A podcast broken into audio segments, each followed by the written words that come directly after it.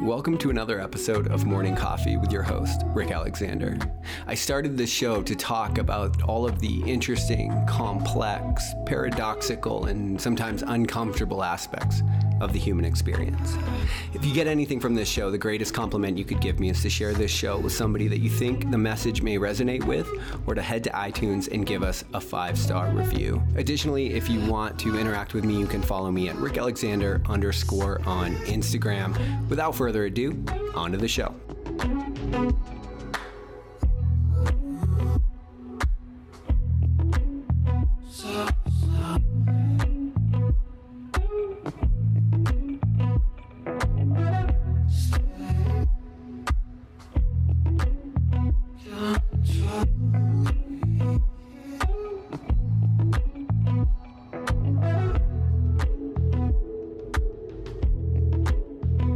Hey everyone, I have a new men's course that I'm launching on May 25th, is when it actually begins. And the idea of it is that I'm going to use myth and I'm going to use story, and we're going to break down the phases of masculine psychology. There was a point in my life where I looked around and really, really just didn't have a lot of guidance on how to embody a healthy masculine presence in the world.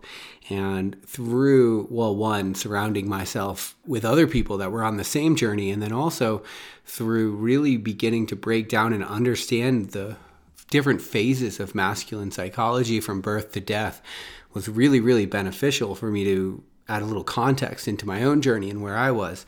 So if you have any interest in joining me for that course, I will link it up in the show notes of this episode. The name of that course is The Modern Man's Call. And so I thought today what I would do is break down the call to adventure. Now, I'm not going to break it down today in terms of any sort of masculine and feminine energy or male or female call to adventure. I just want to talk about like what is this call to adventure because it is, in some sense, it's the beginning of the hero's journey as understood by Joseph Campbell, the comparative mythologist.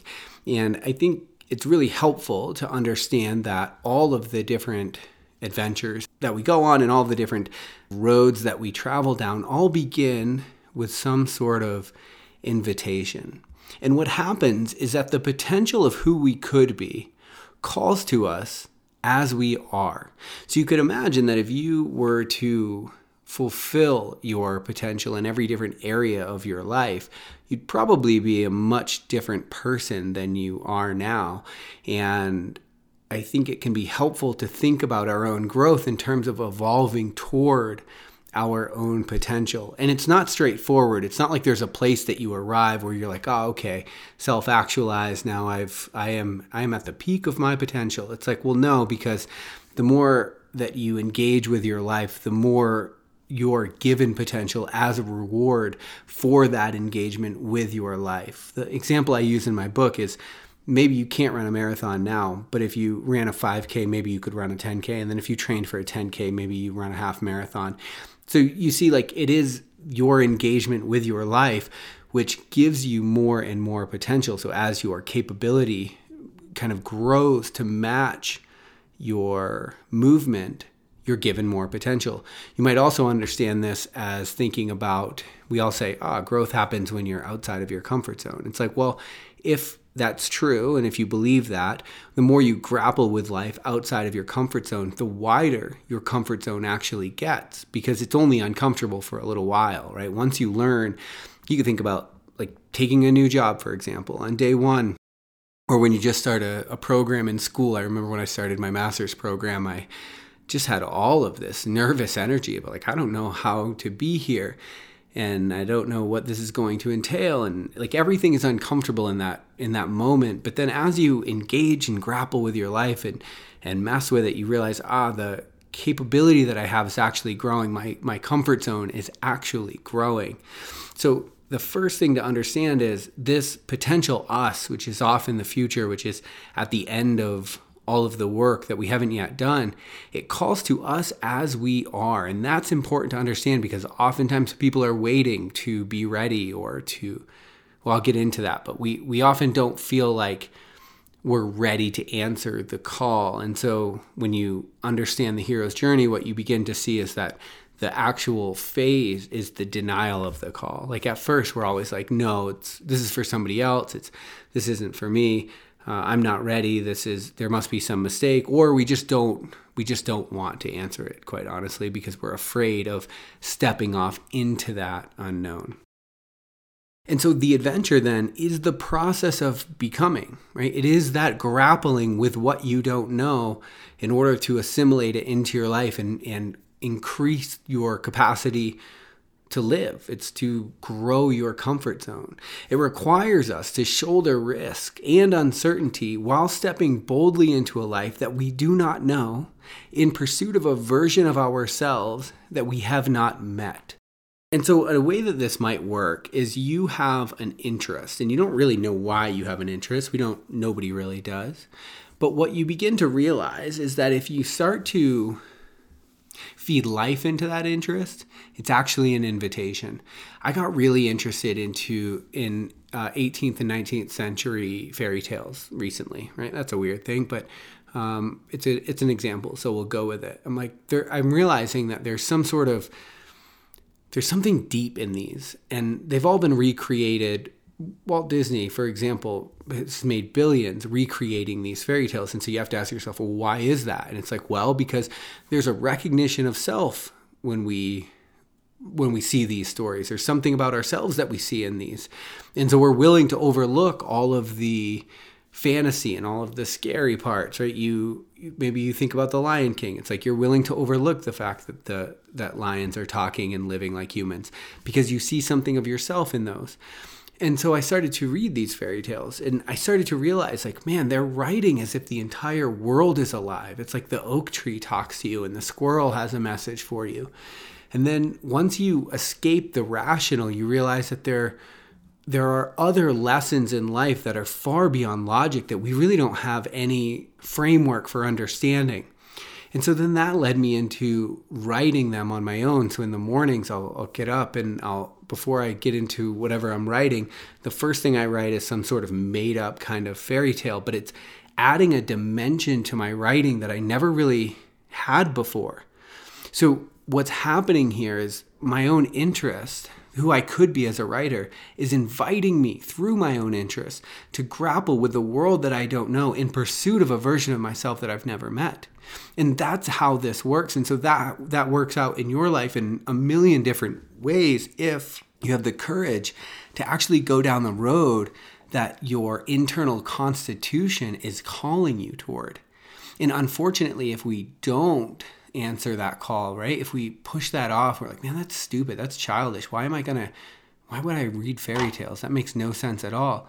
It's like, well, it only makes no sense if you're existing in the domain of logic. But if you realize that there's a lot of life outside of what's logical, and that's hard for us to grapple with, right? Because we are post enlightenment people. And so if it's not rational, it makes no sense at all and there's no reason for it. And it's like, well, somehow for thousands and thousands of years, humans were able to live through this sort of mythical consciousness. And so why is that? And why do we still worship these stories today, which is exactly what happens when we read ancient texts? And it's like, well, because it hints at parts of life that logic isn't able to get to because life isn't linear, life isn't straightforward it's madness actually. And so we need a way of capturing that madness.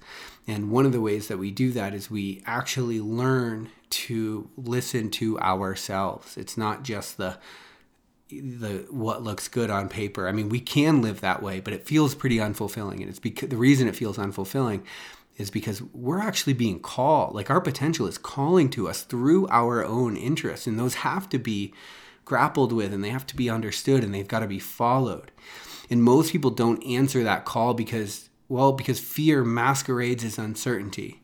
And so we don't feel ready, which is a way of saying we're uncertain about how it will go. And the truth is, we should be because we have no idea how it's going to go because we're walking into the unknown in pursuit of a version of ourselves we've never met. And so oftentimes it's actually just recognizing, like, yeah, all of this is uncertainty. Sometimes we don't answer the call because we don't feel worthy which is a way of saying we feel uncertain about whether we're capable and up to the task. Because the truth is, we're not capable and we're not up to the task. It is grappling with it which gets us there. The truth is, uncertainty is part of what we're doing here. There's a level of uncertainty baked into every facet of existence because the truth is that you have no idea how tomorrow's going to go. But when we use uncertainty as a barricade from living our lives fully, we're clinging to a perceived sense of self. You know, often to protect our sense of self, we adhere to these internal limitations about who we are and what we're capable of. But, you know, the truth is that this picture we have of ourselves, it's been really helpful to get us to where we are today. Often what happens is our mind has a picture of who we are. This is one of the reasons why, why visualization works so well in growth work. Because your body, your physiology, it reacts to the picture of who you believe that you are. And so if you can use these sort of visionary techniques to create a new image of yourself, you can find that the that reality will start to come in alignment with that vision. This is also why you can have these elaborate fantasies in your head that aren't true, and your body will react to them as if it's true. Like maybe you've had a dream where your partner cheated on you and it felt very vivid, and you can't shake the feeling the next day, or maybe for weeks, or maybe you let it grow into a neuroses. Who knows how far you let your fantasies go? We all do this in different ways. But one of the reasons it actually feels so visceral is because our minds react to the input that we feed them. And so, the way that this can work against us is we have these interests in life that are calling us to new and better and deeper ways of being in the world that are more in alignment with our authentic originality. And we don't answer that call because we've got a picture of in our head of who we actually are. Like, I've got a picture in my head, like, I don't read fairy tales. That's not the guy that I am.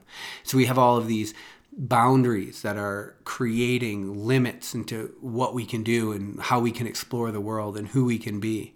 And unfortunately, those limits will keep us from being who we're actually here to be if we let them. Our potential is calling to us through our interests, through our passions, through our what ifs, through our maybes, through our, ah, I wonder if I could. I remember when I first had the thought of like, I wonder if I could run for 200 miles. Now, that's a ridiculous thought to have, and there's a lot of people that wouldn't entertain that thought. But man, the road, the, the, the world that that's opened up for me, the people that I've met through those endeavors, the, the things I've learned about myself and about life just because I had the I guess you could call it courage. Maybe you could call it stupid, whatever you want to call it. I had the something in me that allowed myself to answer some of these calls. And then it's the grappling and it's the increasing of the comfort zone where you start to grow into well, maybe somebody else altogether, but certainly a more expansive version of who you're actually here to be. So that's how I understand the call to adventure. Hope you guys have an amazing day. We'll talk later on Morning Coffee.